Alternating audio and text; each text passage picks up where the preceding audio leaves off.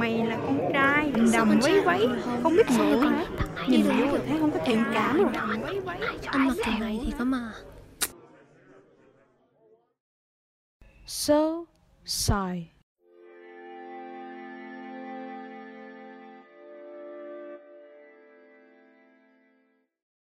Xin chào tất cả mọi người, Minh Anh đây. Và lại thêm một thứ hai nữa, chúng ta lại được gặp nhau trong một tập mới của podcast Soulside với sứ mệnh truyền tải thông điệp và năng lượng tích cực đến với các thính giả thông qua góc nhìn đa chiều và thực tế xoay quanh vấn đề định kiến xã hội. Trong cuộc sống hàng ngày, chúng mình vẫn luôn nghe thấy những lời như con trai phải mạnh mẽ, đàn ông con trai mà khóc, nam giới phải là trụ cột của gia đình đúng không? Nhưng lại có một số người vẫn coi đó là một điều hiển nhiên. Đàn ông họ được dạy rằng họ phải thể hiện được sự nam tính. Những định kiến này đã tạo nên một hình mẫu không lành mạnh cho nam giới trong xã hội. Và đây cũng chính là lý do mà xuất hiện tính nam độc hại.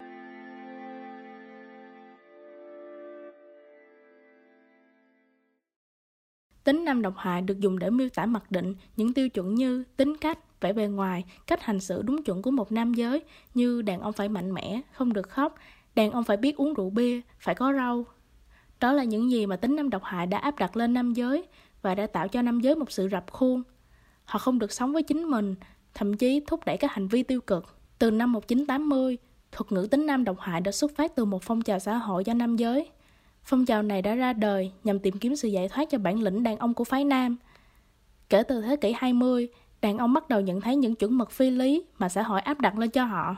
Nhiều người đàn ông cảm thấy rằng họ không đủ điều kiện để trở thành một người đàn ông thực thụ, như các tiêu chuẩn truyền thống mà nam tính cho thấy. Nam tính độc hại đã cổ suý cho sự thống trị của nam giới, hạ thấp nữ giới, kỳ thị động tính, bạo lực có chủ đích và nhiều vấn đề hơn nữa. Trong xã hội hiện đại, người ta sử dụng cụm tính nam độc hại để nhấn mạnh những đặc điểm độc hại ở người nam thường được chấp nhận, thậm chí là tôn vinh bởi nhiều nền văn hóa khác nhau. Hầu hết các tác động của nam tính độc hại đều tiêu cực và một thực tế đã thừa nhận là chúng không chỉ ảnh hưởng đến nam giới mà còn ảnh hưởng đến những người xung quanh và toàn xã hội. Đầu tiên, mọi người có thể dễ dàng thấy rõ nhất đó là xu hướng bạo lực ở nam giới. Đối với họ, họ xem nắm đấm như là một thứ công cụ để giải quyết mọi vấn đề. Họ cho rằng việc đối thoại, sử dụng ngôn ngữ rất đàn bà và yếu đuối và họ sẵn sàng sử dụng bạo lực cho tất cả các trường hợp để giải quyết tất cả những xung đột và áp dụng nó vào mọi tình huống khi họ cảm thấy nam tính của mình bị đe dọa. Và một phần đã gây ra xu hướng bạo lực đó chính là về mặt cảm xúc. Họ hoàn toàn đánh mất đi khả năng thể hiện cảm xúc. Họ nghĩ rằng tiêu chuẩn của nam tính đó là sự giận dữ. Nếu mình thể hiện cảm xúc hoặc nói chuyện một cách bình thường thì đó là thể hiện của sự yếu đuối. Họ không thừa nhận sự yếu đuối hoặc sự thay đổi trong trạng thái cảm xúc bên trong của họ. Điều này đã tạo nên rào cản rất lớn để một cá nhân có thể chấp nhận và thấu hiểu cảm xúc. Nó đồng nghĩa với việc họ không chấp nhận bản thân để theo đuổi những giá trị nằm bên trong. Theo một nghiên cứu từ Social Psychological and Personality Science, kìm nén cảm xúc là một trong những lý do khiến cho việc xây dựng những mối quan hệ lành mạnh trở nên khó khăn hơn bao giờ hết. Chính vì cảm xúc ngày càng bị kìm nén, một ngày nào đó chúng sẽ bùng phát và dẫn tới sử dụng bạo lực. Nam tính độc hại không chỉ tác động về mặt tâm lý lẫn tinh thần của chính bản thân họ, mà ngay cả những người xung quanh vẫn có thể là người chịu ảnh hưởng bởi những người đàn ông mang tính nam độc hại.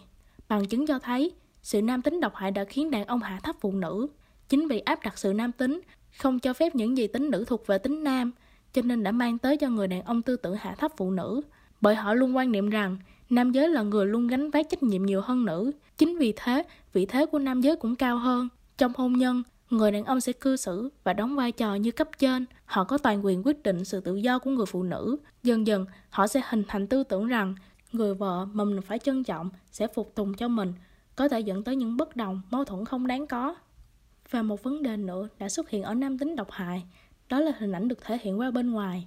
Họ nghĩ rằng đàn ông phải mạnh mẽ, phải có cơ bắp thì mới là đàn ông đích thực hoặc nam tính là phải da ngâm sáu múi chứ trắng chẻo ốm nhom trong ghê chết một số đàn ông đã áp đặt định kiến cho rằng tại sao những người đàn ông khác không đúng tiêu chuẩn của họ trông cứ ẻo lả đàn ông đích thực không bao giờ trang điểm trông cứ như con gái vậy nhưng thật thiếu căn cứ khi nói những người đàn ông da trắng có thân hình mảnh mai là ẻo lả, không đủ mạnh mẽ hoặc thiếu nam tính, không phù hợp với tiêu chuẩn của một người đàn ông thật sự một dẫn chứng điển hình cho thấy hiện nay nhận thức tiêu chuẩn của hình mẫu nam giới về cái đẹp cũng như phong cách qua các nam thần tượng K-pop khác so với mọi người nghĩ. mọi người chắc cũng đã thấy được sự khác biệt của các idol nam Hàn Quốc. Mọi người chắc cũng đã thấy được sự khác biệt của các idol nam Hàn Quốc so với những chuẩn mực về vẻ đẹp nam tính mà mọi người vẫn hay nói. Thay vì có cơ bắp, múi bụng hay khuôn mặt góc cạnh, thay vào đó là thân hình họ cân đối cùng với làn da trắng trẻo, khuôn mặt được trang điểm và còn được nhuộm tóc nữa. Không chỉ có ở châu Á, ngay cả Harry Styles, hình ảnh chàng ca sĩ mặc váy được chụp trên tạp chí Vogue đã gây ấn tượng cho rất nhiều người. Anh chia sẻ rằng, quần áo được tạo ra để chúng ta chơi đùa, tìm kiếm niềm vui và được trải nghiệm. Khi bạn gạt đi các mát đồ nam và đồ nữ rồi loại bỏ hết các rào cản, bạn sẽ tìm thấy một chân trời mới mà bản thân có thể khám phá. Vậy các bạn cũng đã thấy được rằng những hậu quả của tính nam độc hại đã mang lại đã tác động không chỉ đến các đấng mài rau mà còn là những đối tượng khác như phụ nữ và trẻ em. Nó có thể ảnh hưởng đến cái nhìn của một người về xã hội, bản thân và sức khỏe tinh thần của người đó. Mình mong rằng qua tập podcast ngày hôm nay, mọi người và đặc biệt hơn là các bạn nam sẽ có cái nhìn khác hơn về sự nam tính. Sự nam tính nó không thể hiện qua cách các bạn thể hiện cảm xúc như thế nào, bộ đồ các bạn mặc trên người ra sao. Không phải người nam nào cũng phải đều tuân theo những khuôn khổ, quy định của xã hội về tính nam cả. Cảm ơn các bạn thính giả đã lắng nghe tập podcast ngày hôm nay của Soulside. Hẹn gặp mọi người vào một thứ hai tới và chúng ta sẽ cùng nhau tìm hiểu nhiều hơn về những vấn đề định kiến giới khác nữa nha.